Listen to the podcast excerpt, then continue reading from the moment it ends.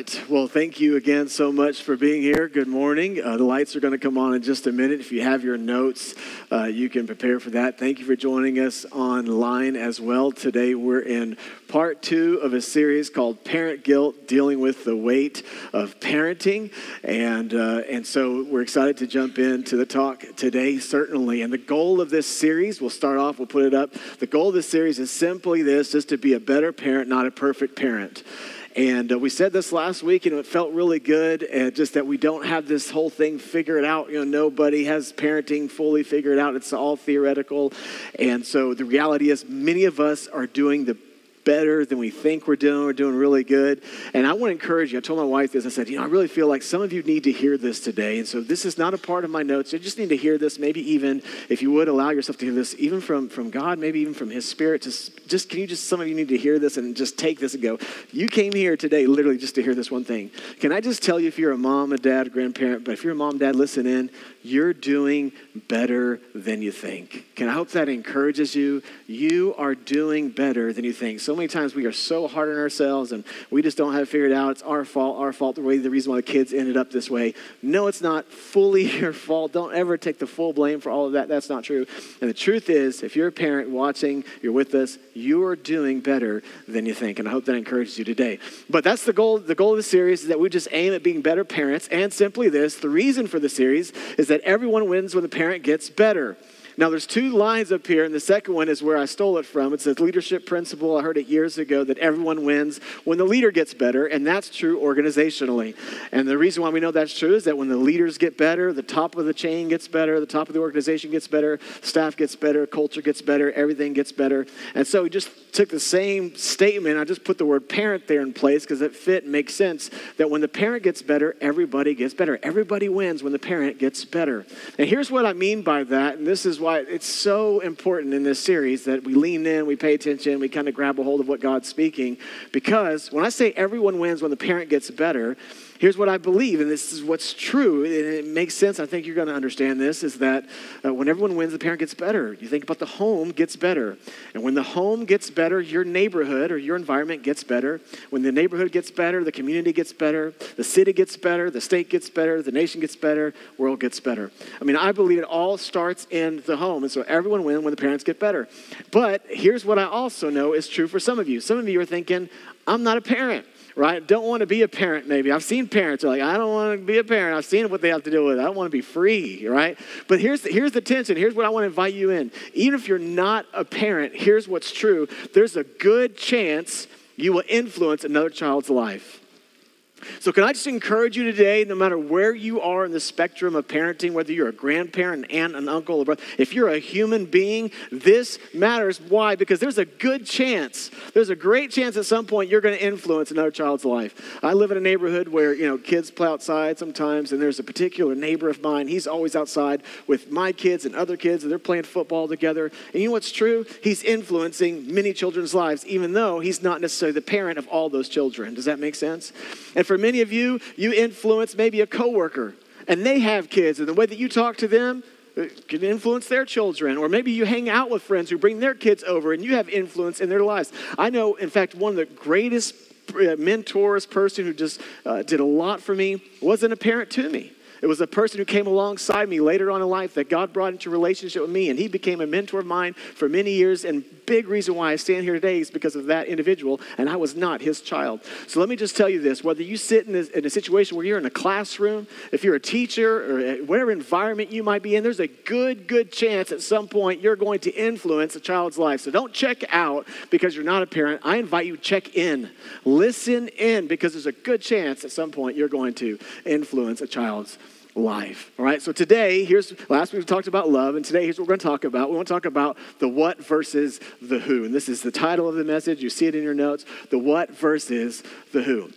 When I talk about the word what, here's what I mean by what. What I mean by what is what your child is doing. What your child is doing. I think oftentimes as a parent, I'm a parent of four. Uh, me and my wife have four kids, two boys, two girls. We planned it that way. It was awesome. And, uh, and so, yeah, we, we put our request in. Uh, but no, so, uh, but I, I, man, in parenting circles, uh, this is the conversations typically center around what? And what I mean by that is school what they're doing, how their grades are going. A lot of our conversations have to deal with what. And, and so we talk about, you know, the grades, talk about education, we talk about college. What do you want to do when you grow up? You know, we talk about the what all the time. We talk about sports. We talk about, you know, what sports they're involved in or what activities they're involved in. In fact, the majority of, of our calendar in my home just education and sports a lot. And so there's a lot of what there, what they're doing, what they're part of, what teams they're part of. It's always about the what.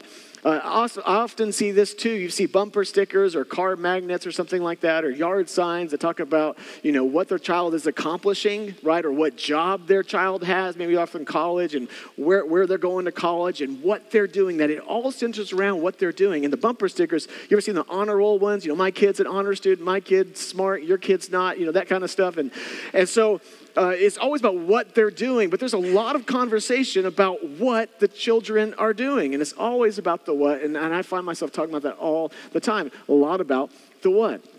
There's nothing wrong. Let me just say this. There's nothing wrong with talking about the what. There's absolutely nothing wrong with talking about the what. But I believe there is something. There is something that matters more than the what. There is something matters more than what. And we could focus in with our children or talking with kids about, you know, what they do, what they want to be when they grow up, and all that's good, all that's relevant. But I think there's something more important. And you know what it is, and you already know because it's who. Who your child is becoming matters way, way more than what they're doing. Now, I say that statement, and you go, Yeah, I I say that's true. And, and, let's paint the picture just so we understand this. And we'll say uh, a little Bobby. I'm choosing Bobby today, not Johnny, because we got a little Johnny, so I'm going to call Bobby. So little Bobby. So and if there's a little Bobby, sorry. But uh, here, let's say little Bobby, you know, he makes straight A's in, in school. Does really well, you know, and you're like, ah, little Bobby's making A's, you know. He's, he does really sports. He's super athletic. He's got it all together. These are the kind of conversations parents love to have and post Facebook stuff about and, you know, man, look what he's doing, look what he's doing, look what he's doing. And then, and then little Bobby goes off to Yale, you know, it's like, man, look, he's in Yale and he's got, oh, his full ride scholarship is awesome. Look what he's doing, look what he's doing. And so we have these kind of conversations. We see these being, you know, publicized in social media platforms and things like that. And I'm not pushing against that. It's all awesome to see what child's doing. But you and I both know the who matters way more. Because, because if little Bobby goes to gets all the A's, and then he goes off to Yale, but he commits adultery four times. He gets divorced six times. He never talks to his kids. You're not going, oh, I'm so proud of Bob. He went to Yale. I mean, it's this, you know, you're sitting back as a parent going, what's wrong with little Bobby? At the end of the day, you know as a parent, you care way more about who your child is becoming than what they're doing. And yet, the conversations oftentimes it's so easy to focus in on what they're doing and not who they're becoming. But we know that who they're becoming matters way, way more. And we know this truth that the who is greater than the what. And we know that to be true, that the who is greater than the what. And here's what I know about this statement, and most of you understand about this statement at the same time is that the who you want your child to be will ultimately do what you want your child to do the who you want your child to be will ultimately lead to the doing that you want child to do. I think we understand that principle that if you teach the child to be a certain way and who they are, they're a hard worker, they'll end up doing the thing that you want your child to do, be a hard worker, be a contributor to society or whatever that may look like for you and your family, but the who you want your child to be will eventually do what you hope or wish your child will do. And so that's why we want to focus in on so much about the who and not so much the what. And so here's what I want to just kind of answer this question today. And I hope that this helps us become just a little bit better as parents or influencers in a child's life if you want. But why does the who matter more than the what? Why? Why, why, why? And I'm just telling you the stakes are unbelievably high. And it's not just so much about where they graduate, where they go to college, or the kind of person they become, but I'm telling you, the who matters so much and way more than you might think.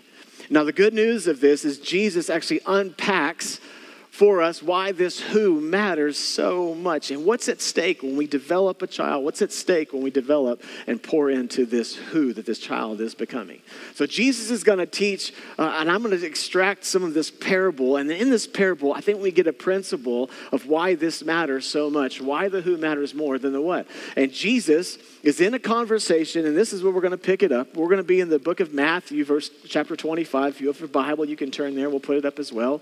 But Matthew 25, Jesus is in the talk of this parable. Now, before we unpack this parable, this is so important. You got to lean in and understand the context to which Jesus is talking.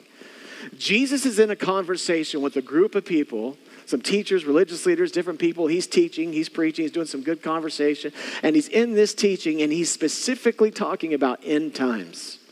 He's talking about this kind of time period where, where the Messiah, where he's going to ultimately, we find out later on that he would return and he's going to come back. And so we still wait for that second coming, Jesus to fully return back and to take his church back up into eternity into heaven with him.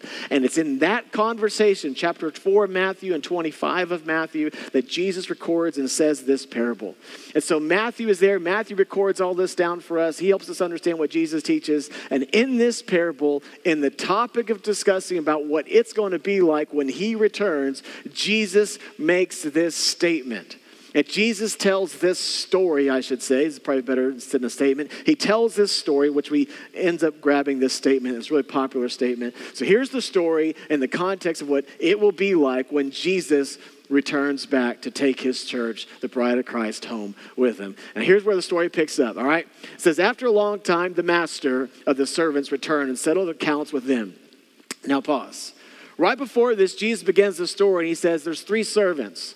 And, and, and in, these, in this story, he unpacks that two of these servants, one servant received these five talents. Now, don't confuse this with the book of Luke. There's another story in the book of Luke that talks about this, but they're a little different. But in this picture, he uses the word talents, and some have translated that into money. So one servant gets five talents, one servant gets three or two talents, one servant gets one talent. Everybody gets a little bit different amount of money in their pocket. Modern day, it would be around $16,600. So you get 16,000 bucks, maybe you get 10,000 bucks, maybe you get 5,000 bucks. That's the conversation that Jesus is in. And then he says the master goes away, and Jesus is really referring to himself. The master goes away, and he's going to come back and see how you did with the resources that he gave you. That's the conversation that we're in. So he says he comes back to settle the accounts. And the man who had received five bags of gold, that's, that's a lot of money, brought the other five. Master, he said, you entrusted me, that's the key word, you entrusted me with five bags of gold. See, I have gained five more. And that word entrustment is this idea that we get this entrustment of weight, this bag of gold. And as I just thought about that, you think about uh, the weight of the gold. If there's an entrustment, and as parents, no doubt about it, you're entrusted with weight. When you have a child in your hands, or someone you're responsible to take care of, or somebody you're influencing, or you're in a classroom setting, regardless of what kind of environment you're in, you're, you're given an opportunity to be entrusted with people's lives. There's an entrustment there. And so this, this particular guy gets five bags of gold and he's, he raises five more. He increases it. And this is how the response, it continues on in Matthew. It says, His master replied, Well done, good and faithful servant. And if you've been around church circles a long time, uh, man, that's a really popular statement we all long to hear because Jesus is talking about when he comes back, this is the statement that maybe he's going to say that, Well done, good and faithful. You have been faithful with a few things, and I'll put you in charge of many things well, that's great. Fantastic. The reward is more responsibility. All right. Then he says, Come and share your master's happiness. All right, so he invites us in. Then it continues on to the next servant. He says, The man who had two bags, master, he said, entrusted me with two bags of gold. See, I have gained two more. His master replied, Well done, good and faithful servant. You have been faithful with a few things, and I will put you in charge of many things. Come and share in your master's happiness. And here's why I pull this parable out to teach on this idea today. We talk about the who versus the what. Jesus looks at these two men who have done really well and stewarded their money well, and they've raised more money, and yet Jesus does not at all speak of and brag about and reward them for the what until he's first rewarded the who. I want you to notice the order that Jesus says, when I return back, I'm going to reward the who first and the what second. Look how Jesus speaks. He says, hey, well done. And then he pulls out two character traits good and faithful. The word faithful means you're trusty. It's you're trustworthy. I have trusted something good into you, and you have been good with it, and you have been faithful with it. And he, he kind of says, you know what, what matters to me ultimately is, is who you are. And then so he, he pushes in on that, but then he does reward the what. His master replies, well done, good and faithful servant first. And then he says, you've been faithful now with a few things. Hey, you did a really good job, in other words. You, you did great with what I asked you to do. You were good, character, then we're going to the what second. And I think that order makes a lot of sense for us today in our world because we know that the who matters more than the what. But then it gets a little further than that because then Jesus adds in to these two individuals, he says, just so you know, you'll be invited to come and share in your master's happiness. Remember the context of the conversation. Jesus is saying, This is all about the second coming. This is all about how I'm going to be, what it's going to feel like, maybe even look like whenever I return. And I'm going to look upon my children and say, First, I'm going to recognize you and reward you for who you are, good and faithful, but I will reward what you did with what I asked you to do. So I will reward, I'll reward first the who, then I'm going to come to the what. But then in, this, in, the parable, there's this third story, and this is where it even gets more intense, and it gets a little even like, oh, this is hard to hear. But this is what Jesus says in the parable. He continues on. It says, Then the man who had received one bag of coin Master, he said, all right, so he gets one bag. He doesn't get as, as much as the others. But Jesus asked him to be faithful nonetheless the same. Master, he said, I knew that you are a hard man, harvesting where you have not sown, gathering where you have not scattered seed. So he just makes some, some uh, excuses, really. Then he says, So I was afraid, speaking of fear, and I went out and hid your gold to the ground. See, here is, here it is. Here's what belongs to you. Continue on. Then Jesus replies back. He says, His master replied, You wicked and lazy servant. Now just pause there. The first two, he says, You're good and you're faithful. And he attacks the character side. And he says, Man, I'm so proud of who you are and what you've done. And then he says, Now to the third servant who wasn't faithful, he says, You are wicked and lazy. You are not good. You have not been faithful. You are wicked and lazy. And as a result of that wickedness and laziness, he says, So take the bag of gold from him and give it to the one who has the other bags, who has the 10 bags. And then it goes on to say, and this is where it even gets more heavy, more hard. He says, And throw that worthless servant outside into the darkness where there will be weeping and gnashing of teeth. Remember, I told you the who matters way more than the what. And Jesus rewards the who every day of the week over the what. And Jesus speaks to the character of the man, and the character of the people, and he says, and here in this one, the who matters so, so much. And I just want you to know, and when Jesus invites this in, I think there's something so critical here where he says there's weeping and gnashing, there's an outer darkness. Now, some biblical scholars, and maybe some of you might say, well, that's hell. That's hell. And in some contexts of the New Testament, Jesus is talking about gnashing, weeping of teeth. Oftentimes there's a picture, depiction of hell. And here there's debate whether or not is he talking about hell or is he talking about just some kind of like you're not getting rewarded. Here's what I want you to know, whatever side of the fence you kind of are on on that whole thing. Here's what I want you to see. Two of them got rewarded because they were good and faithful, and one of them didn't. And the one who didn't got consequences. And I don't know about you, but I wouldn't want to be called wicked and lazy by Jesus. I'd rather be called good and faithful. Amen. So let's just say, well, I don't know, but whatever happens to the third guy is not as good as the first two. So let's just stay there for a minute, okay? With whatever you believe on weeping and gnashing of teeth. By the way, weeping and gnashing of teeth, whatever Jesus meant in this parable by that, I don't want to experience that. So let's just, you know, be okay with, you know, the rewards. I'd rather be in the rewards. So so Jesus says, I've got to pay attention to the who because the who ultimately leads to the what. And here's what I want you to know today. You've got to know this for you in your life that Jesus ultimately is more interested in who we are becoming than what we're accomplishing. And I think that's important for us to understand today because before we go into parenting and talking about how this relates to our children, I just want you to understand this that Jesus cares way more about who you are becoming than what you're accomplishing. And Jesus would further support this, by the way, that he, he cares way more about who we're coming than what we're accomplishing. There's another writing of Matthew, and Matthew records this in the Sermon on the Mount, right towards the end of this big sermon that Jesus preaches in Matthew chapter 7. It says this Jesus is quoted saying this, again, speaking of the end times, speaking of his second coming. Here's what he says Not everyone who says to me, Lord, Lord, will enter the kingdom of heaven. So, not everyone who confesses me with their mouth will enter the kingdom of heaven. And they said, Lord, it came out of their mouth, but they're not getting in. So he's talking about end times. He says, but only the one who does the will of my Father. So there's certainly the what. Like he cares about the what that matters. A Father in heaven. Many will say to me on the day, Lord, Lord, did we not prophesy? So we did a lot of what. I want you to hear this. We did the what? We prophesied in your name. And we drove out demons in your name. And if you don't think that's really cool, we did something more. We performed many miracles in your name. By the way, that's a lot of what? That's like, you know, in our education, I made A's, I went to Yale, and I got a great paying job. You know, like I did a lot of good things. There's a lot of what that I did. But Jesus responds back to the what, and he says, Then I'll tell them plainly. There's no mistake in what I'm going to say. I'm not even going to use a parable for this one. I'm going to say it so clearly. I never knew you.